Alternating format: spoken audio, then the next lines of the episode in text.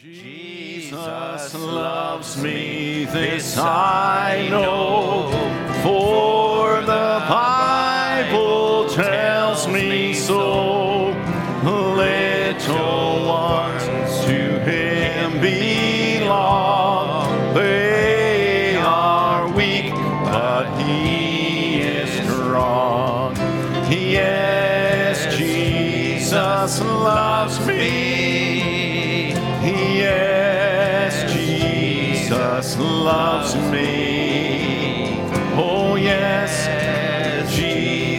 Loves me. The Bible tells me so. Do you believe He loves you this morning? No matter what's happened, does He love you this morning? Except we become as little children.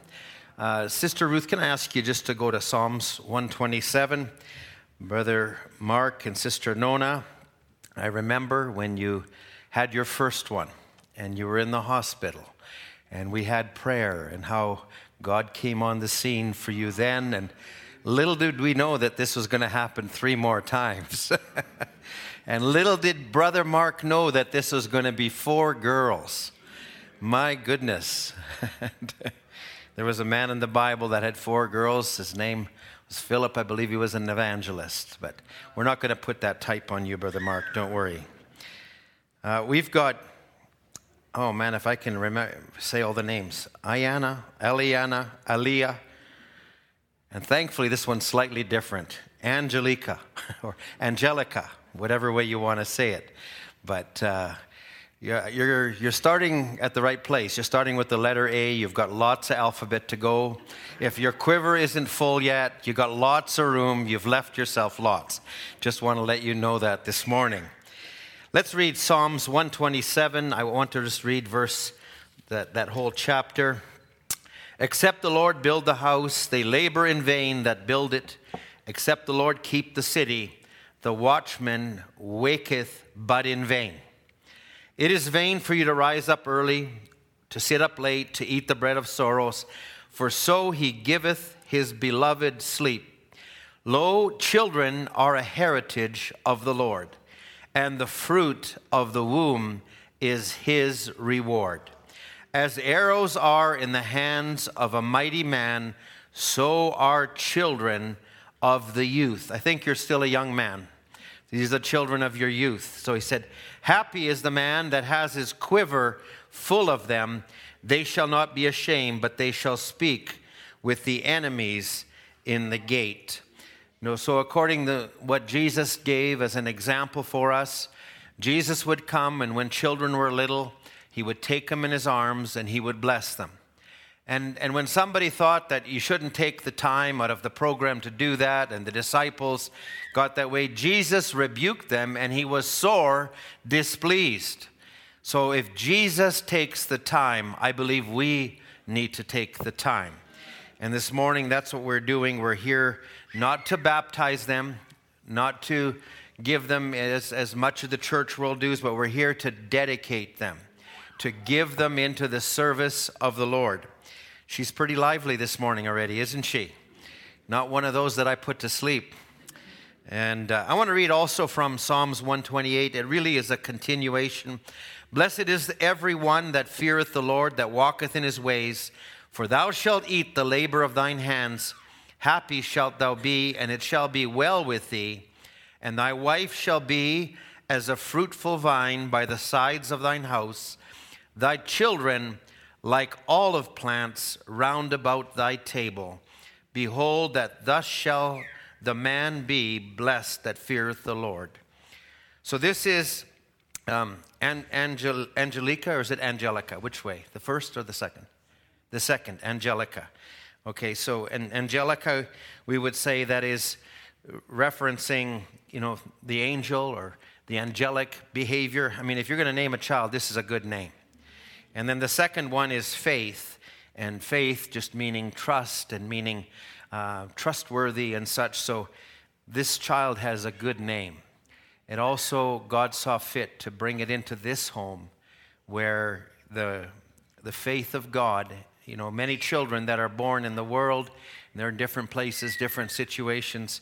They are, uh, you just can say, I feel sorry for some of the children that come into the world. But this child has been blessed. It's, the lines have been drawn in pleasant places. Well, she's really, I was just waiting for her to settle down, but it's not happening, is it? uh, I should just say this. I shared this with Brother Mark and Sister Nona when I was in, in Africa, and it was the last service, and it was a Sunday, and it was the local church in Nigeria, and they asked me, You know, you're here, we have a baby dedication, could you do it? And I accepted. I had no idea what I was in for. It wasn't one baby, it was two, and then there was a third. And when they said time for the baby dedication, I saw the mothers coming down and I saw everybody coming with them. And there was a whole bunch of people around, and I'm going, Whoa, I didn't expect this. But I, I did tell them, I said, Listen, I've been away for 10 days, and uh, I have a grandchild at home, and this is a good substitute just to do me until I get home. So we're happy this morning to be able to do this for you, Brother Mark, Sister Nona. We're going to take little Angelica. She was happy, and now she's looking at me, and now she's going to look at you. See, isn't that good? All right. We're going to keep her looking at you so she doesn't know who's holding her. Come, let's gather together here if we can this morning. Heavenly Father, we're thankful this morning to be able to bring little Angelica, Faith, Junio before you. We thank you, Lord, that you have blessed Brother Mark and Sister Nona. You've blessed them with four beautiful daughters. And Lord, this little child, as she's been born into this home, she doesn't even know, Lord, the favor that's already been bestowed upon her. But Lord, as we come and we bring her unto you this morning, we're grateful, Lord, that you had a heart for little children. Lord, and this morning, as you would look down, I'm just a substitute. I'm using my hands, I'm using my voice. But Lord, really, we're dedicating her to you. Lord, she is your daughter. Lord, Brother Mark and Sister Junio, or, and Brother Mark and Sister uh, Nona, they are here this morning. Lord, they're the parents, but Lord, we're also committing them unto you. We're asking, Lord, that you will continue to give them favor, Lord, and wisdom and guidance in the manner in which they should take care of this little child. Father, as we commit her into your hands this morning, from the hands of the mother into my hands, but Lord, now we're giving her into your hands. And Father, we're asking, may the angels of God be encamped about her. May, O oh Lord, there be Lord, a protection in a natural to keep her from sickness and disease. May there also be a protection in the spiritual, Lord. Father, may you watch over her, Lord, as she would grow and in the home. Lord, may she have good influence.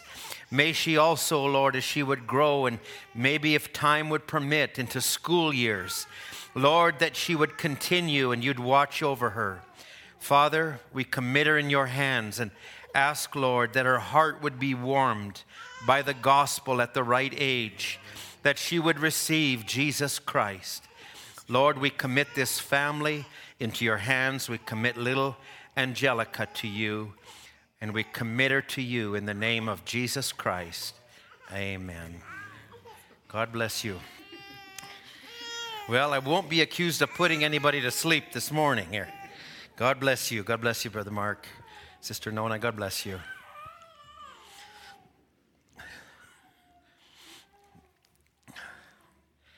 End Time Message Tavern needs a few more lively voices. This is an example for all of us this morning. Be lively, stones. Don't just be sitting back. Let's, let's take an example from the children this morning. Can we do that? Amen. Good to be home.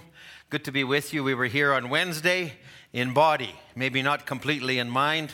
There's an eight hour time difference. We were away for about 12 days in Ghana and in Nigeria. Ghana, we went to visit our brother Samuel Taylor.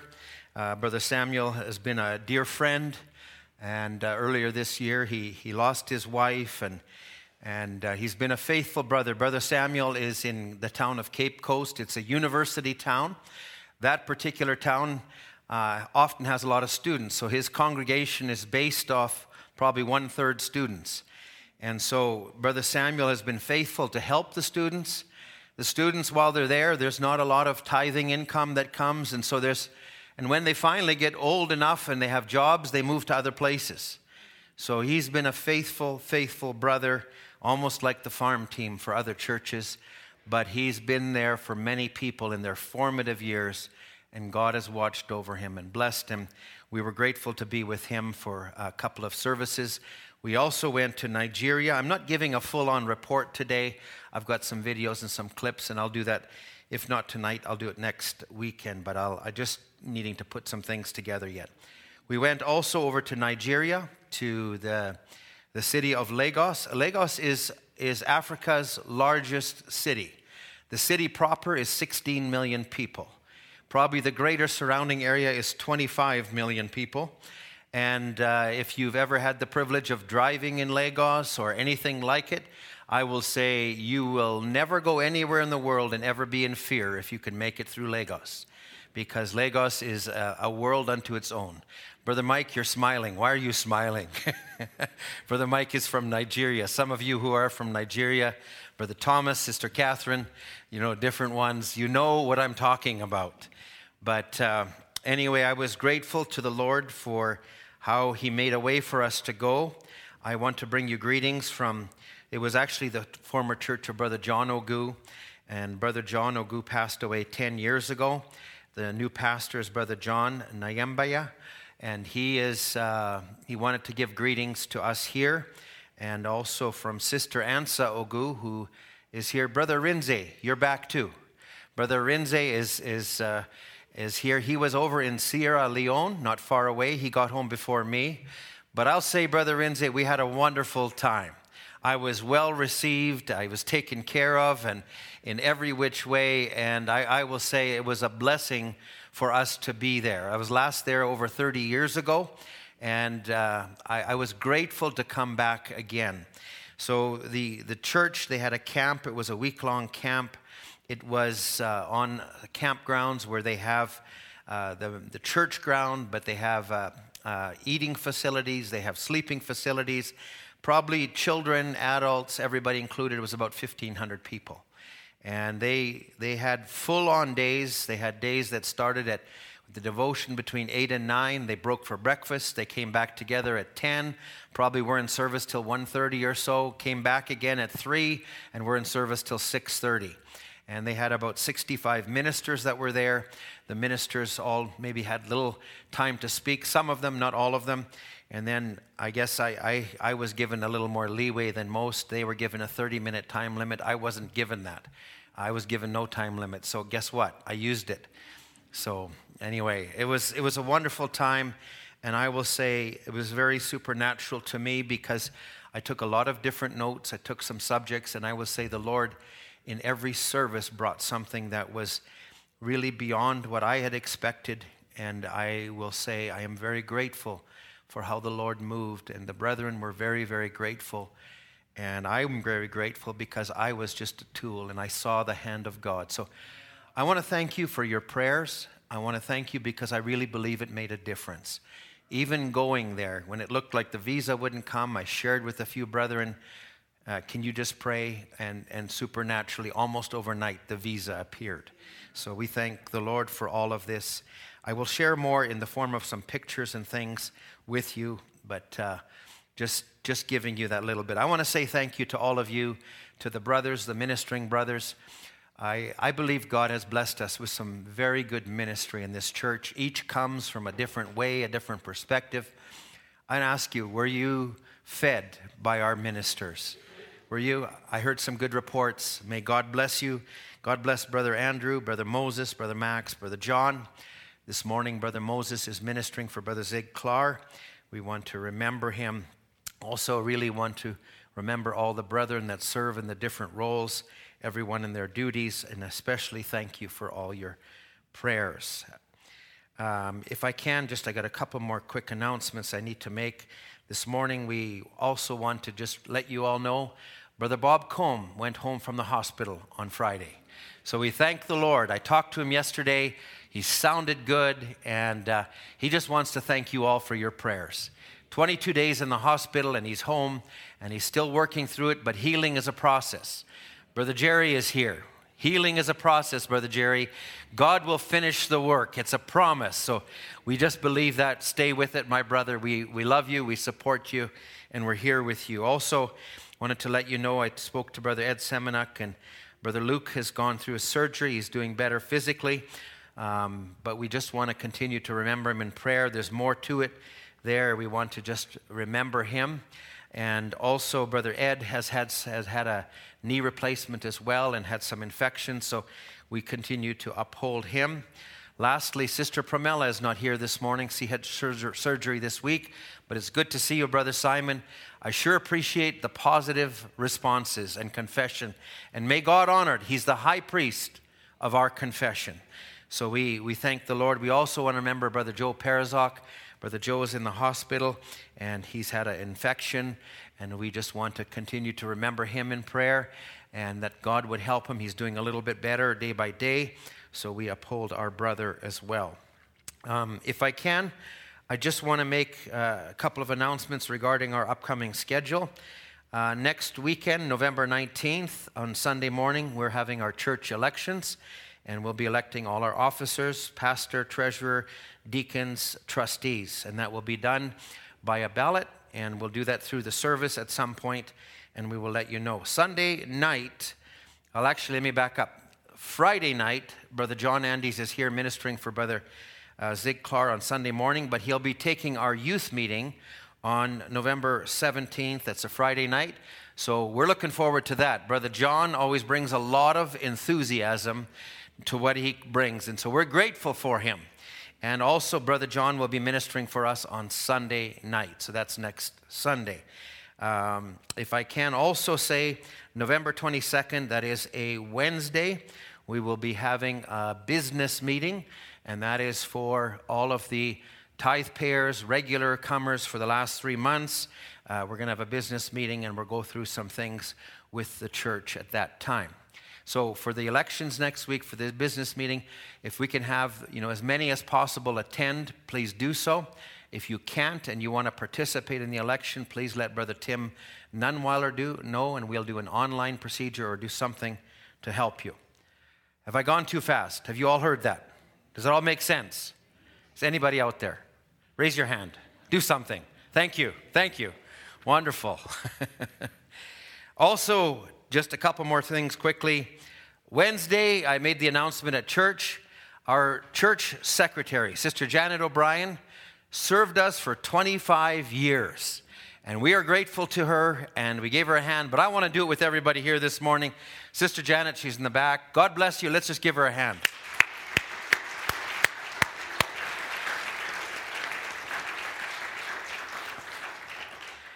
Also, Sister Janet has in the back office a church directory.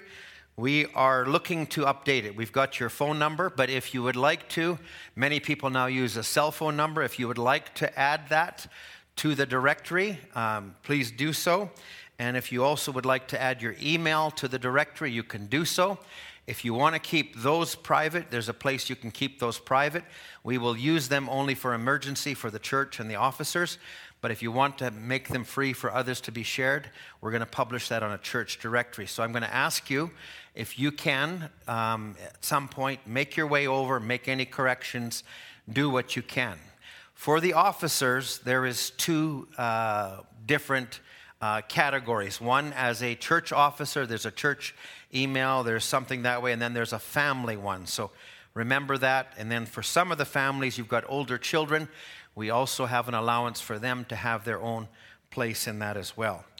We will also update you in the business meeting regarding the tithely, etc., etc. Uh, last thing is just coming up to our meetings. If you have any questions regarding the church and business and such, we would ask that you would write them in prior to the meeting. You can, we're going to have a little box at the back, and you can leave them, submit them to us next next Sunday, if you will. Um, we, we want to just stay on top of that as much as we can, but please, if you can, submit them that way. Is that all good? Let's stand together.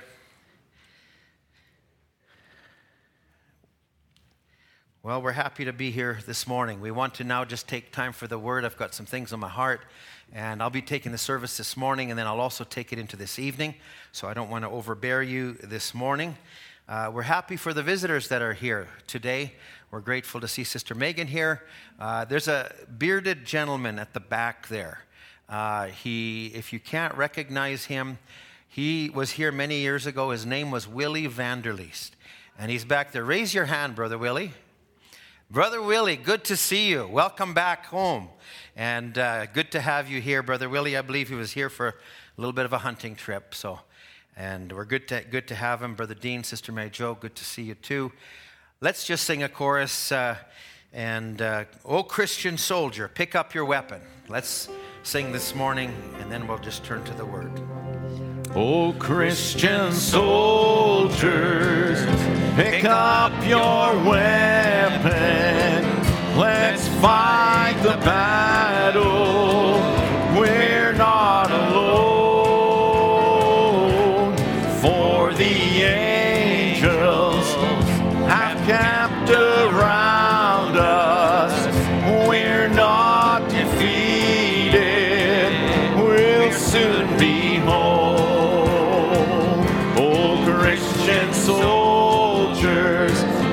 pick up your weapon. Let's fight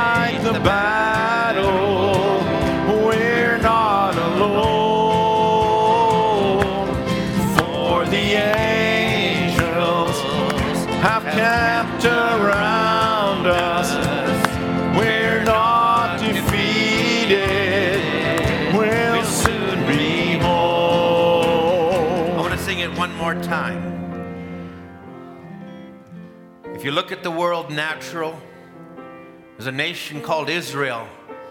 They know they're in a battle like never before. They're, they're a timepiece for us. But I will say, we're close to the finish line. And the enemy is doing everything he can. So we're here this morning not to just look at where we're strong, not just to fill out a form or a space and time, but we're here to cinch up the armor. We're here this morning to look at where we may be lacking, not just as individuals, but also as a body. And I'd like this morning just, I asked you to pay attention for the announcements and everything, but we're coming to the service.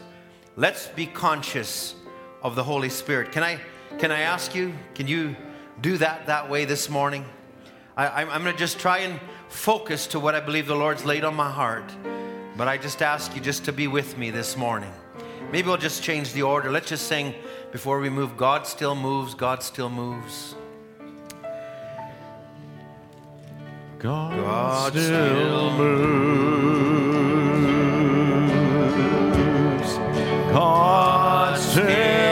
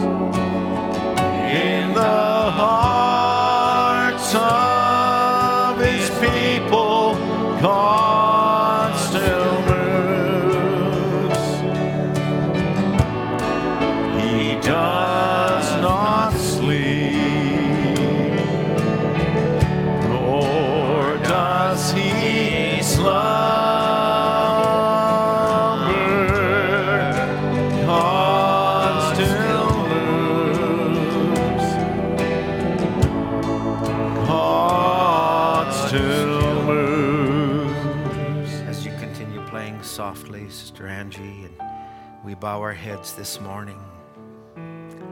Heavenly Father, we've been a little longer in the preliminaries today,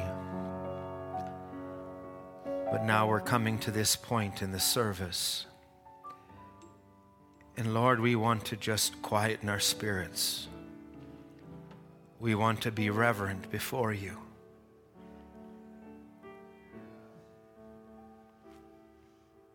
Father, I'm asking you this morning that you'll sweep over us today. I'm asking, Lord, that you'll take our attention. You might use my mouth, you might use my words. But Lord, there's a greater order that's prevalent here. There's an unseen world. And I'm asking this morning, Father, come in our midst today. Lord, take every one of us, whether we're an elder, whether we're an officer, a minister, a young person. Bring us, O oh Lord, under the shadow of your wings this morning. I'm asking, Lord, that you'll give grace. Lord, I can prepare, I can do everything, but unless you come now, it's all in vain if it's just in my strength, if it's just in my wisdom. So I'm asking, Lord, for the Holy Ghost. And I believe that there's a church here that's desiring to see Jesus this morning. Minister to us today, Lord. As we now open the pages of the Bible, we're asking that you'll take us into your hands. Take every home, take every person, young and old Lord, bring us into one mind and one accord. Father, as we see the world coming together, Lord, for a wrong purpose, we're coming together. We must come together in order for the rapture to come. Lord, let us make preparations today. I pray your blessing would be upon us now. We commit this to you in Jesus' name. Amen. Turn with me to Galatians chapter 4. Thank you for the music, Brother Marian, the musicians. Thank you for bearing with us a little longer this morning. Galatians chapter 4, verse 19. Paul, all of these Old Testament churches, letters that Paul wrote to Timothy, to Titus, to the churches, all of them have something that we can learn from. And Paul is speaking to a group of people that are the Galatians. They started well, but they reverted to a legal uh, view of the message that Paul had brought. And Paul had to help them with it. So he says in verse 19, this is the heart of Paul. This chapter 4 really is the adoption chapter for the Galatians, where he refers to that in the beginning. But in verse 19, he would say, My little children, of whom I travail in birth again until Christ be formed in you. Drop down to verse 21. Tell me, you that desire to be under the law, do you not hear the law? For it is written that Abraham had two sons, the one by a bondmaid, the other by a free woman. But he who was of the bondwoman was born after the flesh, but he of the free woman was by promise. Just hold it there for a moment. Brother Branham would say in the message, seed is not heir with the shuck. That there is a church natural and there is a church spiritual. And he said, in one place, he would say, They're both sitting here in the building this morning. And he would say, He said, They're two separate people, two separate covenants. And I want us just to think now, just beyond the natural, we've come to church. You've come through the foyer, you've sat, you've listened, but there's something greater that's going on here. And we need to be able to see that. He would say in verse 24, These things are an allegory, for these are the two covenants the one from Mount Sinai, which gendereth to bondage, which is Agar. For this Agar is Mount Sinai in Arabia, and answers to Jerusalem, which now is and is in bondage with her children. Now, Paul is talking about the natural Jerusalem, and he's saying there's a bondage with her children. But then he says this in verse 26 But Jerusalem, which is above, is free, which is the mother of us all. Over to Revelations chapter 3. Revelations chapter 3, verse 10. This is the sixth church age. Brother Branham would say the sixth church age uh, really runs right into the seventh. He said they're both shorter, and he says one just leads right into the other. So he will say this in verse 10 Because thou hast kept the word of my patience, I will also keep thee from the hour of temptation which shall come upon all the world to try them that dwell upon the earth. Behold, I come quickly. Hold that fast which thou hast, that no man take thy crown. So it's pointing to something which is coming quickly. Here is verse 12. This is the overcomer. And you know that the promises of every overcomer are inherited by the last church age. So he says, Him that overcometh will I make a pillar in the temple of my God, and he shall go no more out. And I will write upon him the name of my God and the name of the city of my God, which is New Jerusalem, which cometh down out of heaven from my God, and I will write upon him my new name. God bless you. you. May have your seats this morning. Thank you for your patience. This morning, as we are looking at the world around us, we could say over the years, we've heard the promises that are before us, and we cross every day something passes. Brother Branham would say, every day a generation passes.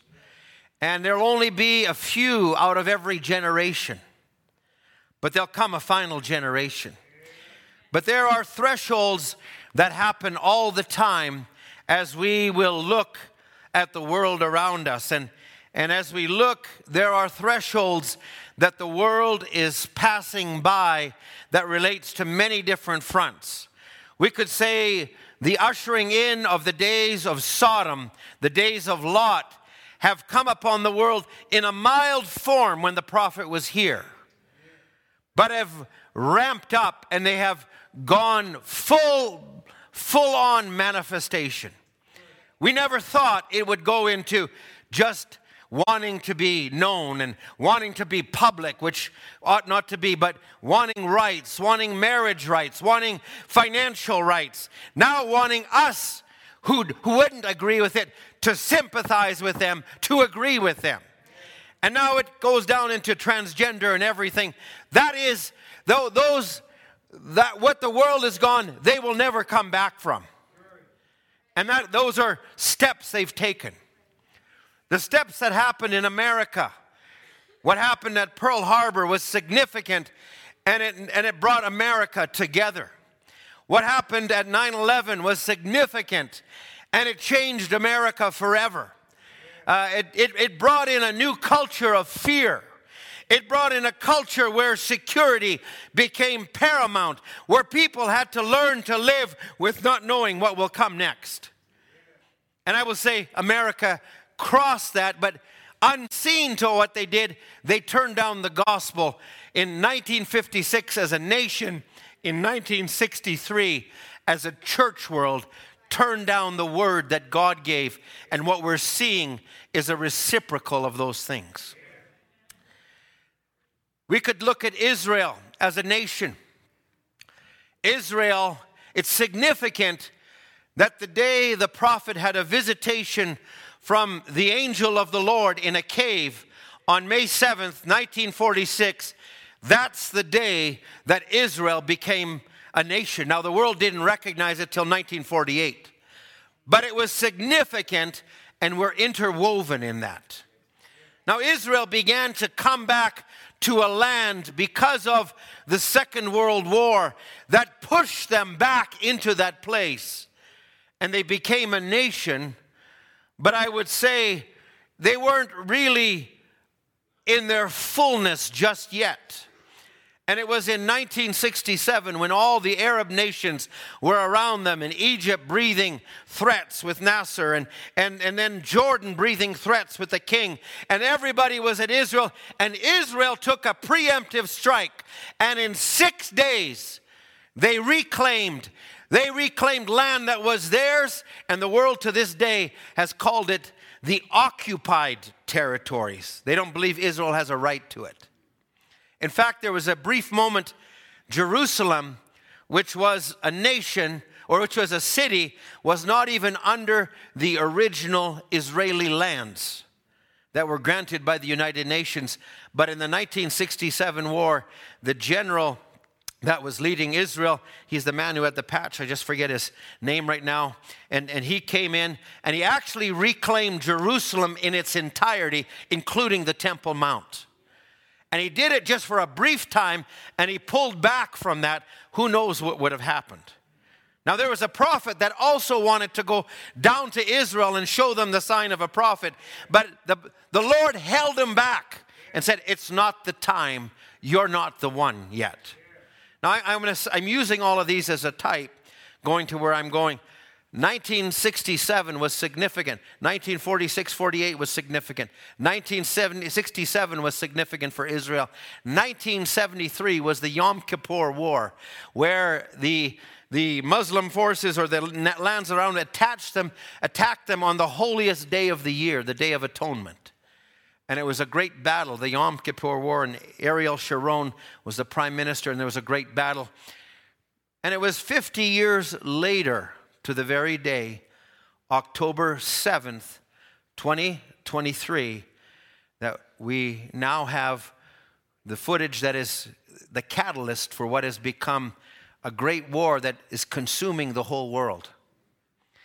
I want to read something to you, and this is out of uh, uh, an Israeli newspaper. Just bear with me while I share this. This will lead, if what I don't get to today, this morning, I will come to it tonight. But I just want to read this. This is out of an Israeli newspaper, and it, it was just speaking of what Israel is viewing of itself. It's the Times of Israel. And they shared this The Israel that we knew died on October 7th. The new nation will be scarred for generations. Reporter writes A month ago, our world turned upside down. The Israel that we had lived in has died. A month ago today, a new Israel was born. They're not viewing this negatively. They're saying there is another step up that we're taking.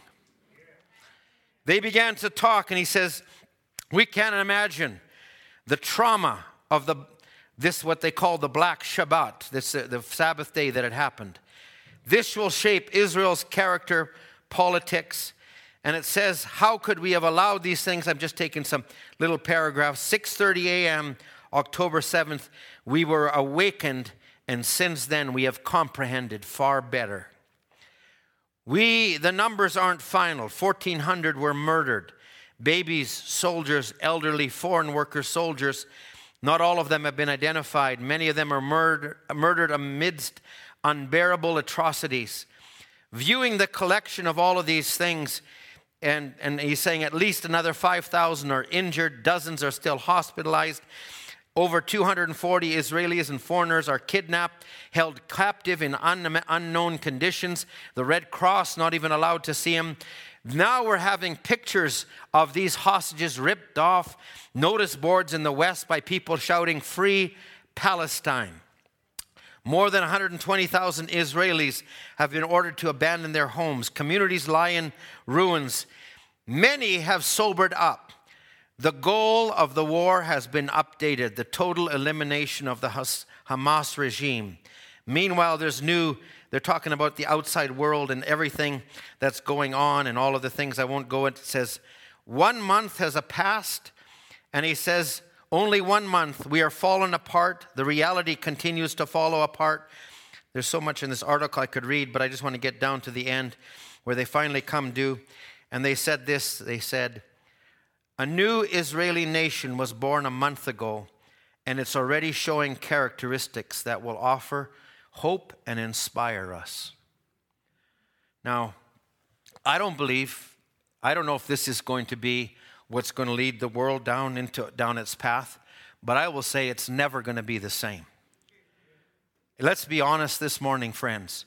This doesn't affect just geography of, of, of Palestine, uh, of that little nation that's there. This is actually in the whole world. Israelis are fearing for their lives in America, in Canada, in, in, in England, in different places. Palestinians have arose with new emotions. This last week, I went for a haircut. My barber happens to be a Lebanese man, and he began to share with me all of the different intricacies among the Arab world about the Sunnis and the other tribes, and how Palestine is one group, and how Iran is another group, and none of them even identify with Iran. And he's going like, and there's infighting with all of them, but they're galvanized by one enemy that is Israel. And the whole world is turning its focus and now, even the United States is under pressure because of the huge Palestinian populations. They're under pressure for the sake of politics to now swing around to that, that side. And listen, I, I had a couple I'm, I've been working with, and their background comes out of Palestine. And I look at their faces, and I don't see say evil upon them. They've got relatives there that, and, and it's unimaginable horrors. They're grieved by what's going on. This is the natural world that we know and that we live in right now. But I want to say this this morning. If that's the natural world, what about our spiritual world? We have been called out by a message. And the message we've been called out to, we have operated for many years. Now we have churches. Now we have next generations. Now we have young people. We have families. And we've We've maybe gotten comfortable under the guise of message, just like Israel got comfortable in their land. And we began to put emphasis on just conforming, just having having our families in order and having our children baptized and having all of these things. But I'll say there is a higher level to the message than that. There's a higher level this morning than what we see gathered here this morning. We have ministers, we have song leaders, we have musicians, we have officers, we have deacons. I'm glad for our deacons. There's a little disruption this morning. When it, when it happened, I heard it. I just said to the brothers, hey, the deacons are taking care of it. They have their role, they have their place. I want to just say this morning maybe things we take for granted or we just take casually. I think we need to elevate that this morning. Can I share what's on my heart? I need, I need somebody to help me this morning. If you feel that in your heart, I'm, I, I, I knew I was going to be coming back. I knew we were going to be having elections next week. I knew we were going to approach some things. But I, I feel we need to step back for a moment before we just take the natural order and we need to look at a spiritual order that is greater than I think we have sometimes we've taken for granted. There is a reality, friends. There's a reality that I believe I need to come to. We all need to come to. In the message, recognizing your day and its message. The Gentiles are called out. The bride is ready. The rapture is at hand. Now, I don't know what you view of the rapture and it's coming. If you view that you're going to be along and something's going to just sweep you up, I'm going to say it's something greater than that. It actually has to become a physical reality. It has to become a substance faith, as our brother Andrew was ministering. While I was away, the Lord was dealing with me right on that very subject, and I had notes, and I didn't actually take them into the service in Nigeria, but it was really prevalent to me. And I'm saying, friends, when I kneel down in prayer, I'm not looking at something afar off, it's here. And I think we need to be real and we need to be sincere about where we are and what we're moving into and where God is dealing with us. And I will say, you will not get this by a casual observance. You will not get this by just showing up in church and doing it. I think we need to all bind together in a greater way than ever before. Because when it's you, when you kneel in prayer, I'm just going to be very honest right now. I had the meetings, the meetings concluded on a Friday, and I had a Saturday and I was off and I was in my motel room all day, and I had a Sunday service yet to the church. But while I was there, God was just dealing with me. And some things just began to alarm me. And when I thought about sometimes when you're outside of the arena of your own church and assembly and you look at things, I just said, Lord, forgive us where we've become too casual, where we become too comfortable, because I believe we need to see this in a spiritual level like never before. I'm not saying this to scare anybody this morning. I'm just saying it's time to check up. I'm saying we need to go beyond the natural comfort of the emotion, the motions we go through. We need to walk knowing where we're walking. We're not seated in anti message tabernacle this morning. We're seated in heavenly places. That is not just brother so and so. That is a child of God that is next to you, and we need to have that utmost respect for the body of Christ. Allow me to minister this morning and help me this morning. He says the rapture is at hand. Can we realize that? Can we actually believe that? Is it a story that's been told? Is it a myth? Is it something that sounds real? Is it something that we can really believe? Is it something that's in us, that's a part of us, that's more than life to us? What attitude do we sit here this morning? Remember, it's a small flock that will receive it. There's more to this quote. I'm going to move on. There was a time in Jesus' ministry, he would have the dedication, he would do certain things, but there's a scripture, and it says, Now he set his face to Jerusalem. My subject this morning is the Jerusalem above what did I label it? A higher order is here. There was a time when Jesus, listen, let me say it this way. He was the fulfillment of what Moses brought in Exodus 12. Moses had a type of a lamb that was kept up four days. Jesus was kept up four days. He was the type of what was needed that lamb that was slain, that was going to be the token. The blood of that lamb was going to be the token that was going to be there when the death angel passed through the land. So, what Moses had was a type. Jesus fulfilled not just that type, but it reflected something higher than that. Because he was the lamb slain before the foundation of the world and he was slain to take names that were on the book, not just somebody that decided, I'm going to come to the end time message and sit there. We need to see ourselves as being a part of those that were in the book. And if you don't see that today, I will just encourage you get in the message, understand, let the Lord speak to you, be deadly sincere. This morning, or yesterday, was the Sabbath or the Shabbat, as they call it in Israel. They've been accustomed to bombs going overhead and maybe casual, but it is now with a renewed sense of fervency that they keep it because it's life or death. And I think it was Golda Meir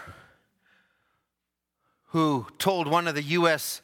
presidents or governors, I think it was Biden that came there, and he says, Israel has one great resource, one great weapon. We have nowhere else to go. And I ought to say, I've got nowhere else to go. There's nowhere in the world I'm comfortable with. There's no halfway church. There's only one place. And we're being ushered into a higher order, and we need to see that.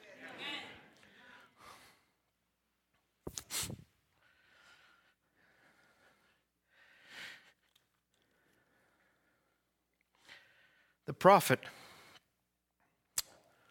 Daniel, when he came to a certain point, 68 years in captivity, and somewhere as he was reading the scrolls of Jeremiah, he now saw 70 years is just about up. And when he caught that, what did he do? He set his face to the Lord and you read Daniel chapter 9, and he said, Lord, we have sinned. I have sinned. Lord, forgive us. And the minute he began to set himself according to the day and the hour and the season, there was some movement in heaven. An angel started to come for Daniel. Now it took him 21 days because the prince of the kingdom withstood him. But Daniel's prayers, and he said, Daniel, you are greatly beloved. Why? Because you're catching something. Now, not everybody was catching it.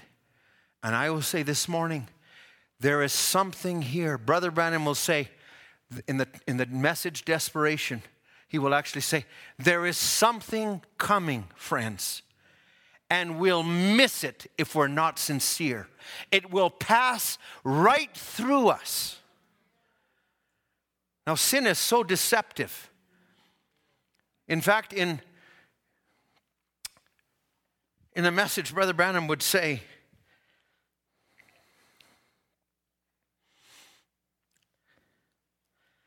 A thinking man's filter. He's saying, sin connects with sin. Sin is so hypocritical it thinks it's saved when it's not saved. It's the very depths of hypocrisy. Don't take Brother Ed's word for it this morning. Don't take your parents' word for it. Find out, Lord, am I where I should be?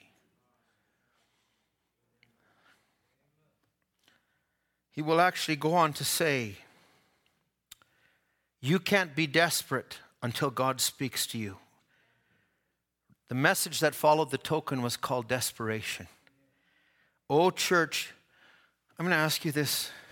Have you ever taken a tape, sat down in the quiet of your room, and shut everything out and just let God speak to you?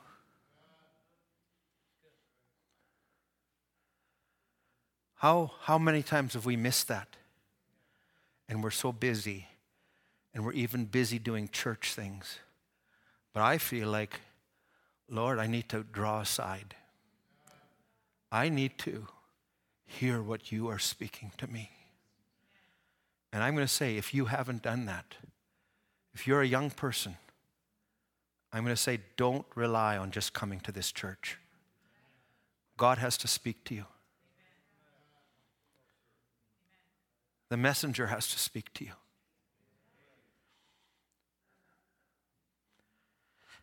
I'm not, I'm, I'm actually trying to really be careful how I approach this because I found myself weeping.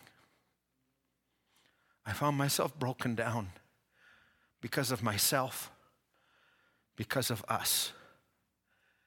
and how we are about the things of God, do we really, really take it for what it is? He will say, pinch your conscience, be desperate or perish. There's something coming forth. It's between life and death. It'll pass through us and we won't see it. In the same message, the token Jesus Christ is among us. We should reverence that. We can't humble ourselves enough. Taking off your shoes or getting on your knees, it won't expel it. But the only thing that will do is a life that brings forth the fruit of the Spirit. I'm, I'm looking forward to every service that we have. I'm looking forward to the Lord speaking. I'll, I'll still come to church, but how am I going to come to church? We're going to elect some officers, and I feel it's more than just a vote. And I'm saying this because I'm one of those that stands for it. I'm standing for an election. And you will all make demands of me. This is what you've got to do, Brother Ed. You've got to do this. You would expect me to pour my heart, my life into it. But I say, more than just looking to me, we need to work together. We need to demand of our deacons and of our trustees and of our musicians and of our young people and of our families. We need to all come together in a way like we've never come before. This isn't just about a vote and a check mark. This is about a high calling. This is about an order that's beyond all of these things.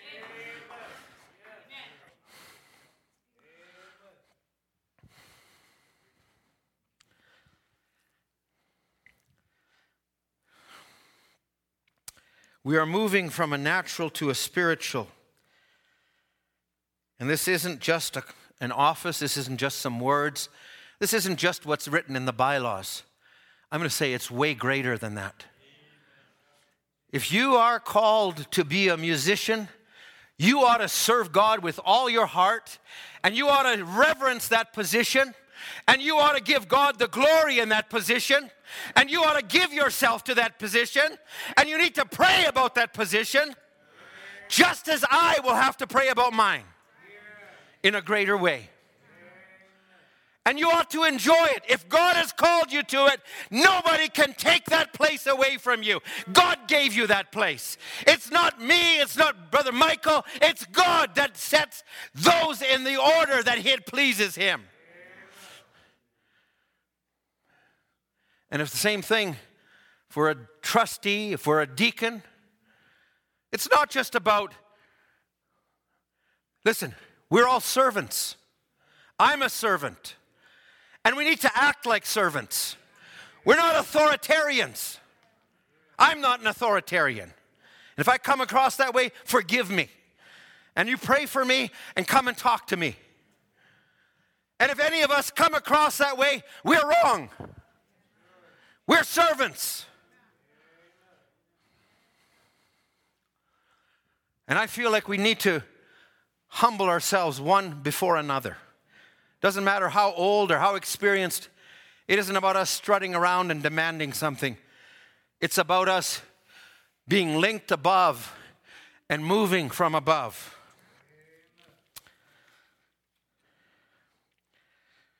Take with me, if you will, Ephesians chapter 3. Sister Ruth, I'm, I'm just, as I said to you, I'm taking different scriptures, but Ephesians, Ephesians chapter 3.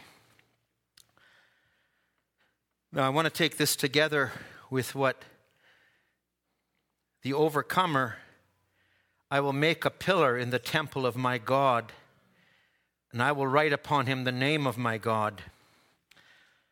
While I was there on the Sunday, God led me into a service on out of Exodus 33, there is a place by me. And I, I, am not going to minister that today. I may make reference to some of it. While some of our brethren were visiting, God just begun speaking to me.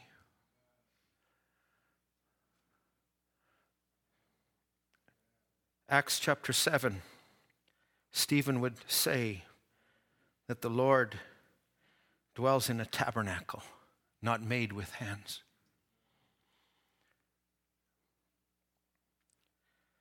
And I believe more than this tabernacle, we are a people. We are not just a church. We are a people fitted together by God.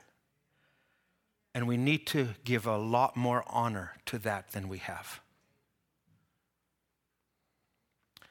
Verse 19 Now therefore, you are no more strangers and foreigners, but fellow citizens with the saints and of the household of God.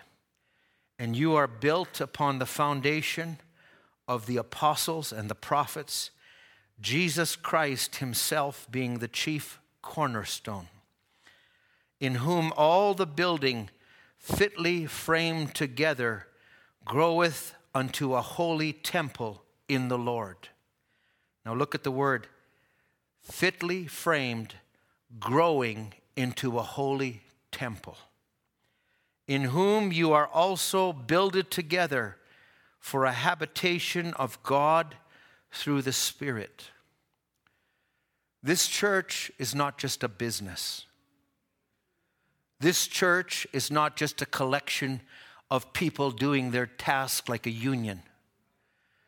There's an approach and a respect from every office that has to carry over to the next. And for every individual within the congregation. In, I'm going to need to just channel some of this. I took this when I was in Nigeria. If you will, I'll come back to Ephesians in a bit, but I'm going to ask you to turn to um, Exodus chapter 25. Exodus chapter 25. Now, in verse 9, God is speaking to Moses. He says, According to all that I will show you, after the pattern of the tabernacle and the pattern of all the instruments thereof, even so shall you make it. So God commands Moses, he goes through the book of Exodus and he gives him all these specific instructions about the tabernacle, about how the, the hooks are to be done, about the braids, about everything. And it's a pattern. Now, a pattern has to have a real likeness somewhere. It has to have a reality somewhere. So Moses was brought up into the holy place with God. He saw something and he came down on earth and he began to fit a pattern. And the pattern that he fit was a representation of something real. Now, the Old Testament is a shadow of good things to come. And as a shadow, there has to be a real. And so, friends, we're not living in the shadow. We are coming closer to the light than we've ever come before. So, in fact, the shadows speak to us because we are a part of the greater. Why, why does the, the type of Abraham mean something to us? Because I see my own life in Abraham. Why does Ruth mean something to me? Because I see my life in there. And there's a part of me that is being lived out in that. We're not coming here this morning just to learn something to feed our intellect. We're coming here to identify with our name the part of us that is written in the book. And only God can show you your part. I can't show it. When I was a young man and God got a hold of me, I just wanted to serve Him. And I was content to serve Him in prayer. Yesterday was Remembrance Day, and I was reminded not of only our country and all of the men that fought for our natural country, but I began to reflect on those that fought the war before me when I, when I was just a young man. While I was in Nigeria, the brother showed me a picture on the same campground that I ministered in, and it was Brother Harold and Sister Marlene walking on this campground. And it's a way I remember how God used them. And there was a season that Sister Marlene was here. Then there was a season Sister Leanne came into the picture. But I'm just saying, these were veterans that went before us. And yesterday, I remembered when I was a young man and I had a grandmother praying for me, and I had a mother praying for me. And I went to my mother to honor what God has done for me by her life and her prayers. And I will not just take what she offered and poured her life on casually as a stepping stone. Oh, I'm entitled. No, I'm not entitled. I did got nothing I deserved. In fact, I ought to serve God the more so. My mother's here today, and I'll tell you all, I would not be alive if it wasn't for her prayers. And I say, if God took such a pain to do that, then I'm here for a reason, and I'm here for a purpose. And I say to every young man, every young woman that's here, you're not just here listening to me this morning. You're not here trying to fit into your parents. God put you here for a purpose. And I say, don't rest until you find that purpose. You're here for a reason. And I say this if it's just to say amen. We had, I reflected on some of our deacons that we had. Brother Walter Kesser. He was a hard worker. It was old school, if you want to call it that. Maybe had sometimes a bit of a gruff exterior. But when that man came up here to pray, I knew he'd been with God. And I say we need more of those. This is not a casual approach. There's another brother in the same family, Brother Lawrence Kessler. He always sat right over there where Brother Marion is. He wasn't built the same, but he was a part of the fabric of the church of that day. And he was a, he was a pillar. He never said much, but I watched him and he was there. And he was there service after service after service. And even the few times he'd come up here to pray, he'd just pray, Lord, with thoughts of grace, I stand here. You think I, I've just watched this erosion, even since COVID. It's just become acceptable to stream. What if I just decided to bail out? And hey, you just do it. I, I want to take the day off. God would hold me accountable. And there's something that happens when we come to church and you bring that part of God with you, you bring your spirit of God with you, and you, if you don't show up, you rob the body. Now, not everybody can make it. But I'll say, if you can make it, you ought to be here. Because one day God's going to give an account. You, you didn't show up. The service wasn't what it could have been by you being absent. And we'll have to give an account. Is it important to go to church? Absolutely. It's part of the Great Commission.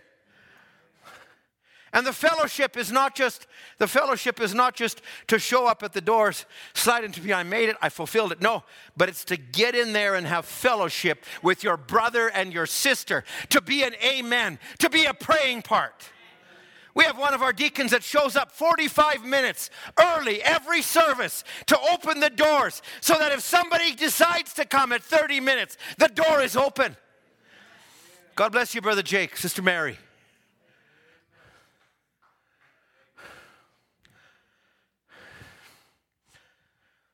I believe we are not just called by one another, by the status quo but we're called by Almighty God for the very hour that we're living in. And it's no accident of those that have gone before us, and it's no accident that there's some that are here. And I would say we need to take another step up. I think there's some young people that would need to take a step up. You're not second class. And, and I, you know, Brother Andrew labels, and we're not just trying to have a program of young people services. There's a lot of labor that goes into it. There, you're even given food, you're given all kinds of things. And I would say, you ought to be privileged and say thank you. And I'm not scolding you, I'm just saying what's inside of me. I say, let's go a little higher, friends. There's a higher order that is here now. I'm not going to I'm not going to finish this service this morning, but I'm just telling you, you think that the rapture is just going to happen one day and I'm glad I was in the right church. No, you actually got to be an integral part of the church. This church right here, you can look at it. We can see the structure. In the structure, there's these pillars. These pillars hold the whole roof. But in the roof, there's these cross members. They're called purlins. They need to be there. And not only the purlins, there needs to be these slats there. And whatever your part is, you need to do it with all your heart. You need to come and say, I'm a part of this body.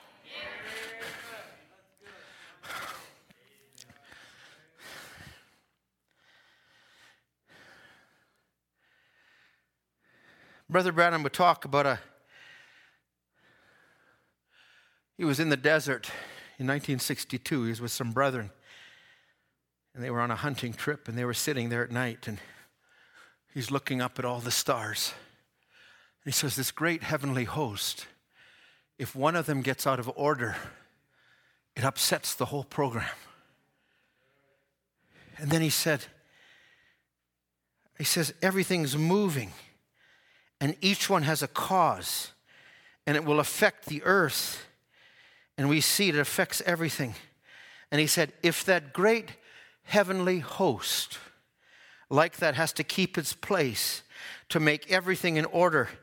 What about the disorder of the earthly host? When one gets out of order, it throws the whole thing out of order, out of cater. The whole program of God is upset when one member gets out of order.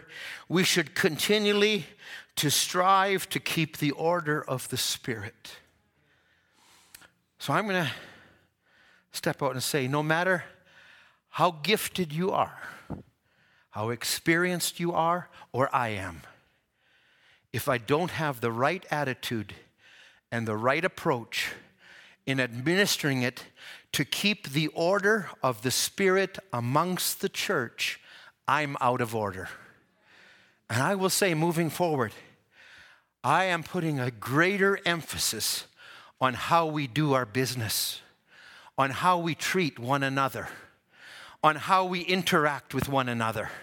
Because we need to supply, we need to add, we need to encourage one another, we need to help one another.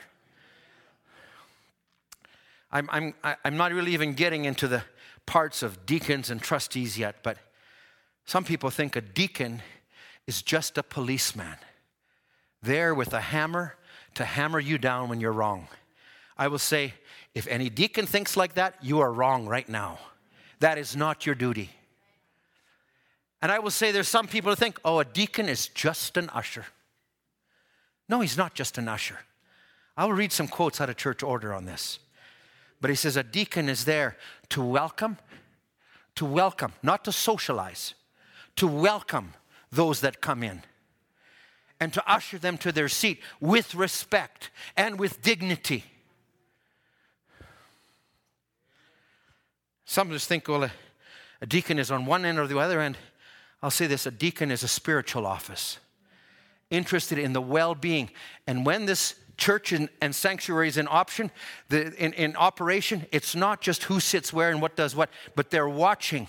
If there's something out of order, they, their duty is to come and to bring it to the pastor, bring it to the ministry and say, I think this couple needs prayer. I think this family needs prayer.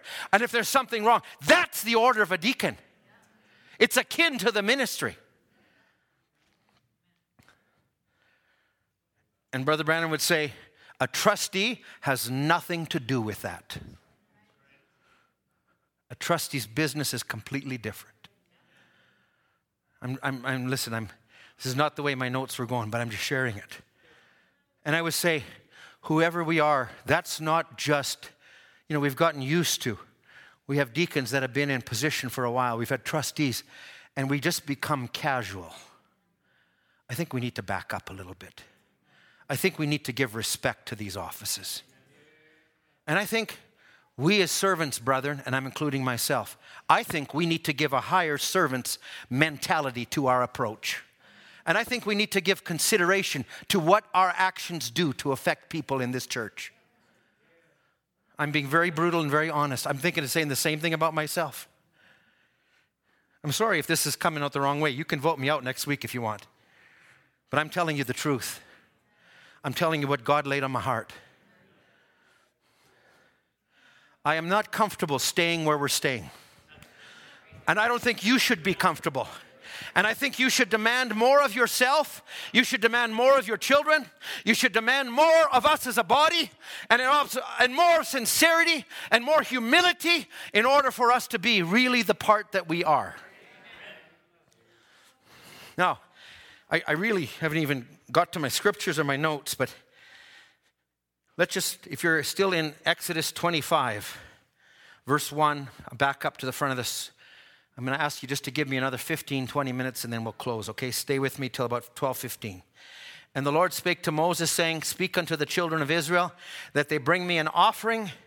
Every man that giveth it willingly with his heart, you shall take my offering. Now, what is an offering? It's something you give willingly. When you're, when, when you're born again and you're born of the Spirit of God, and you see all that God has done for you, you don't start to do like the Galatians do. Okay, well, you got to work, you got to have this order, you got to do this. No, you give freely, you give it willingly.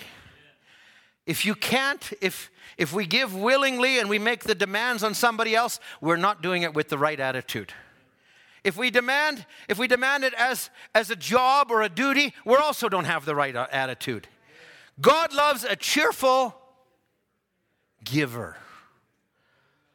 If you give your tithes and say, oh man, it's, I got to pay my tithes now, you may as well don't even submit it with that attitude. Don't even submit it because more than you giving is the attitude with which you give it. And Brother Branham will say, a man that is born again, a Christian, he will say, he will say this about him. He said, the whole thing is bundled up in love. And he says, I want you to get this. A man that is in Christ, that is with the Holy Ghost, can bear with a man when he's wrong. He is long suffering. He is gentle. He is patient. He's sweet. He's humble. He's faithful. Do you want me to repeat these again? A man that is born again with the Holy Ghost can bear with a man when he's wrong. We have such a shotgun mentality. This isn't right in the church. Bang! Have you ever considered to go in prayer? Have you ever considered the approach? And listen, I am glad. I, this is not to deflect approach. I'm glad, but I will say this there's a way that you do it. And sometimes it's like we're looking for a mistake and then we're there to pin somebody on it. That is the way of the world. That's not the way of a Christian. That's not the way of this church. But we forbear for one another, we, we suffer long with one another. And he says, He's sweet. He's patient, he's gentle, he's long suffering, he's humble, he's faithful, he's filled with the Spirit. Never negative, always positive. He's a different person. I caught myself when I was a father, and I remembered how my dad raised me in some things, and, and sometimes he maybe wasn't raised the right way, and he didn't have all the right influences, and sometimes he'd get upset at me and he'd chastise me, and it came across negative. And I vowed, I'm not going to do that. But you can't do that in your natural birth. And I found myself when I had children, there was times that the natural man would raise up and I was doing exactly what my father did. Not that I'm blaming him, I'm not blaming him. But I'll say it forced me to go on my knees to become a better father, forced me to go on my knees to become a better husband. Friends, it doesn't happen in the natural man. Why? You have to be clothed with these things. And when you see yourself lacking, and listen, we're all going to make mistakes. I'm going to make mistakes in my office. These deacons are going to make mistakes. Our trustees are going to make mistakes. And if you're sitting there just waiting for them to make a mistake and nail them, you've got a wrong spirit on you.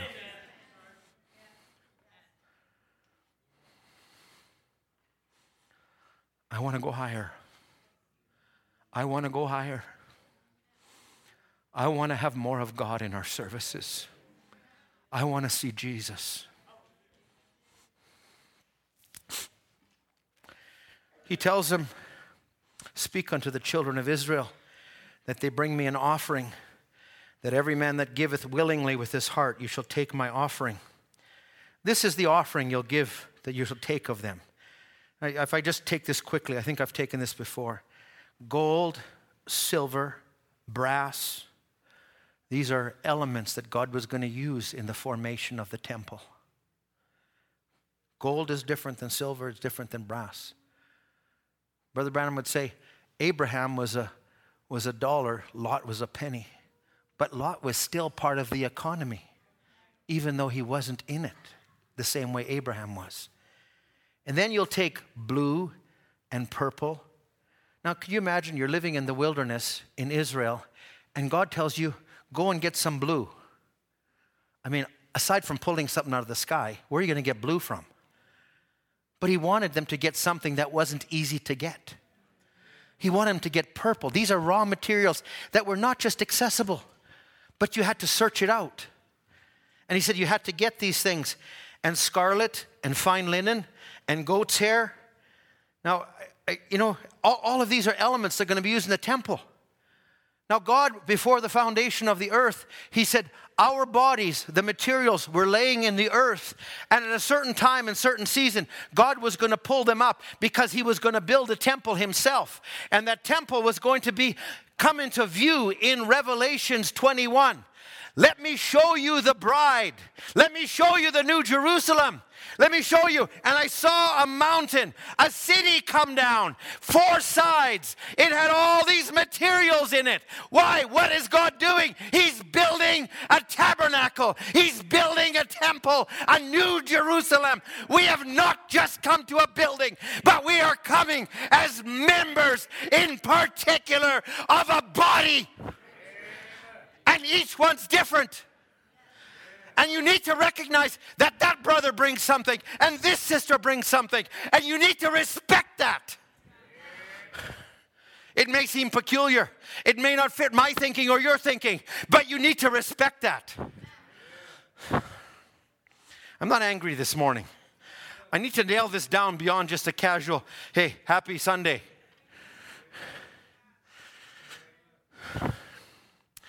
And then bring ram skins dyed red. Why? This is the one element that wasn't natural. It was the bleeding word, it was the ram, it was Jesus Christ that was slain among us. He died for you, He died for me. And we need to respect that He's died for your brother and your sister. Badger skins and shittim wood and oil for light and spices for atonement and all of these things, onyx stones and stones to be set in the ephod and the breastplate. Every stone in the ephod meant something. And it was every tribe that was resonating in it. And all of this was fulfilled for what? Verse 8.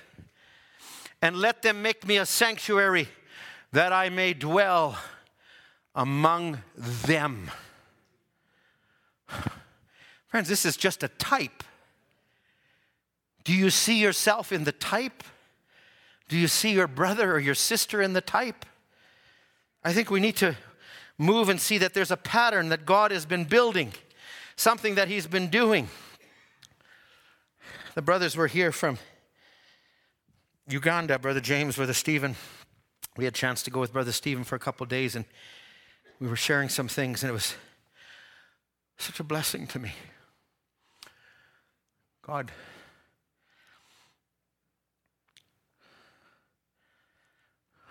I'm not even able to bring this today, this morning. I'll bring it into this evening, but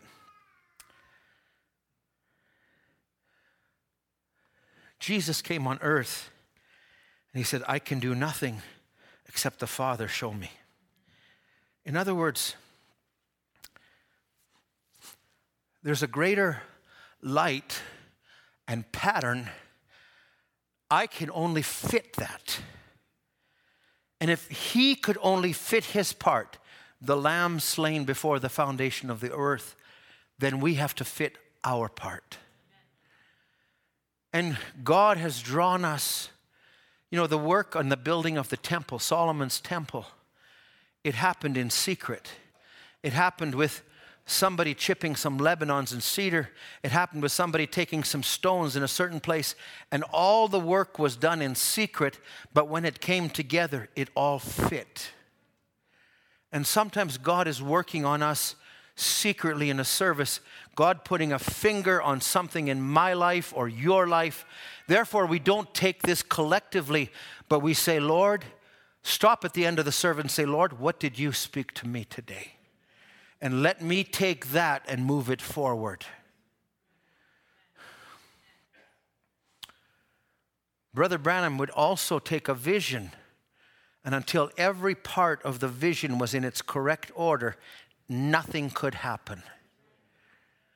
And until we all come to our place in the right order, we are not going to be the power, the dynamics of this church until we first come together. It's got to be honed, it's got to be brought into, into harmony, into one another. Now, listen, let me just bring this to a place I can just close and I'm going to pick it up for tonight. Let's go to Hebrews chapter 8 for a moment. Hebrews chapter 8.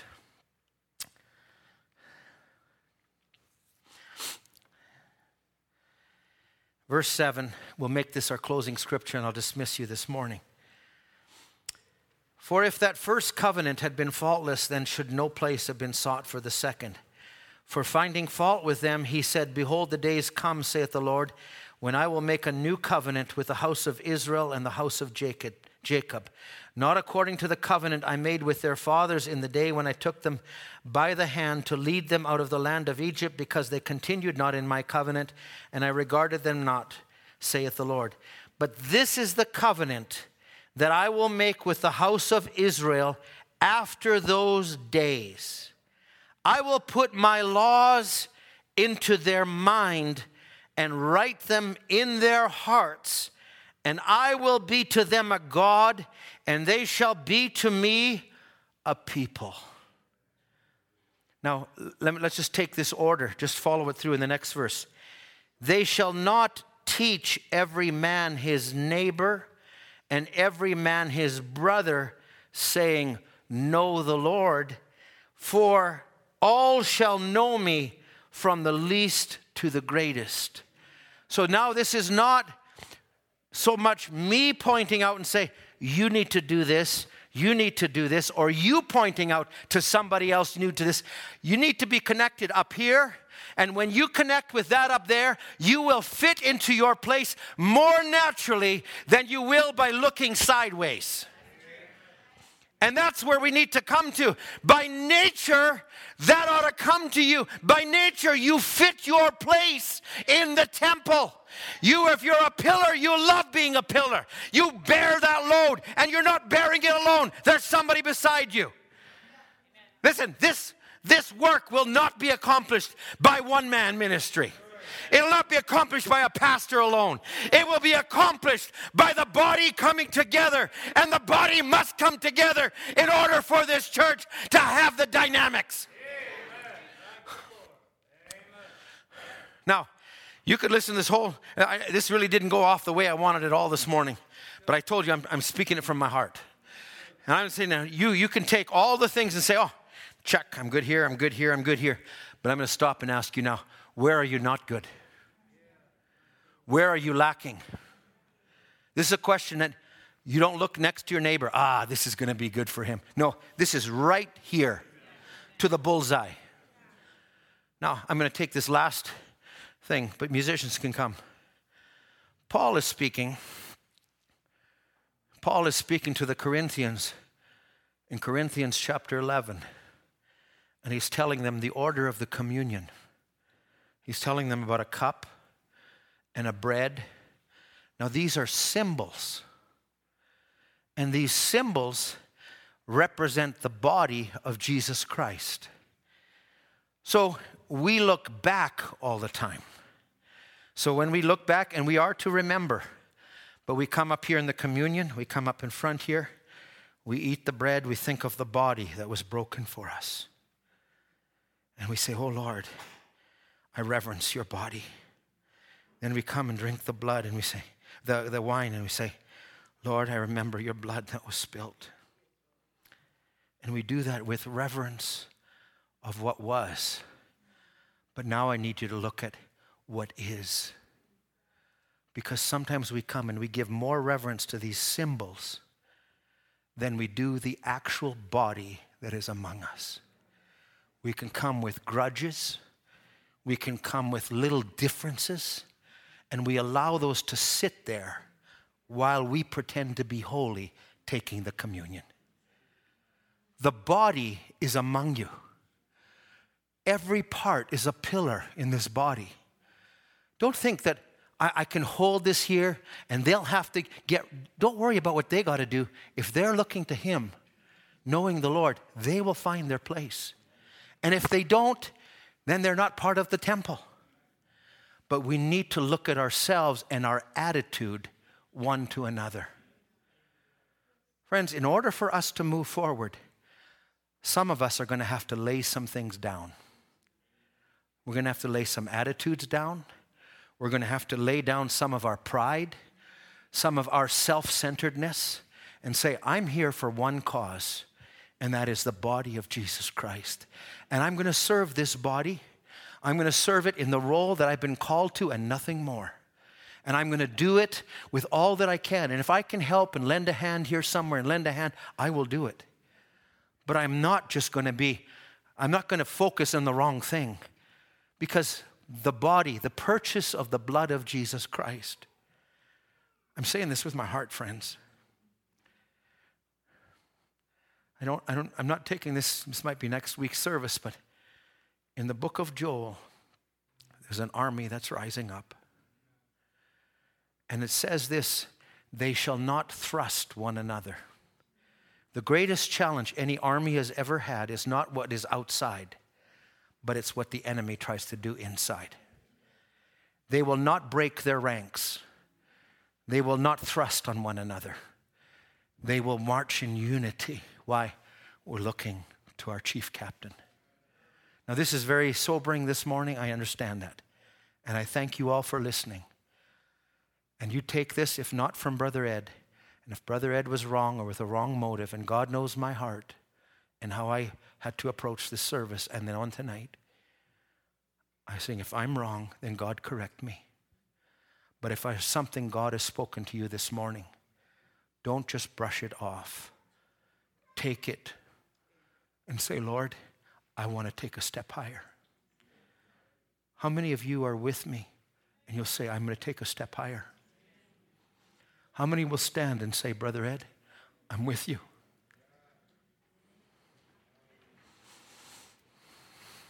God bless you. And I want to stand and say, I'm with you. And I'm for you. And I'm your brother. And I am nothing more than that. I'm your brother. And I'm here for you. And I pray for you. And while I was away, I was praying. I prayed for Brother Luke. In fact, I brought it to the whole church. And I prayed for Brother Luke in front of the whole church. I prayed for Brother Bob, and I prayed for Sister Pramila, and I prayed for others. I'm not going to even mention your names and situations. And I'm saying, I will always do that as much as I can. But we need to help one another. Maybe just play something softly, Sister Naomi. Let's just sing maybe Grace, Grace, God's Grace. Grace,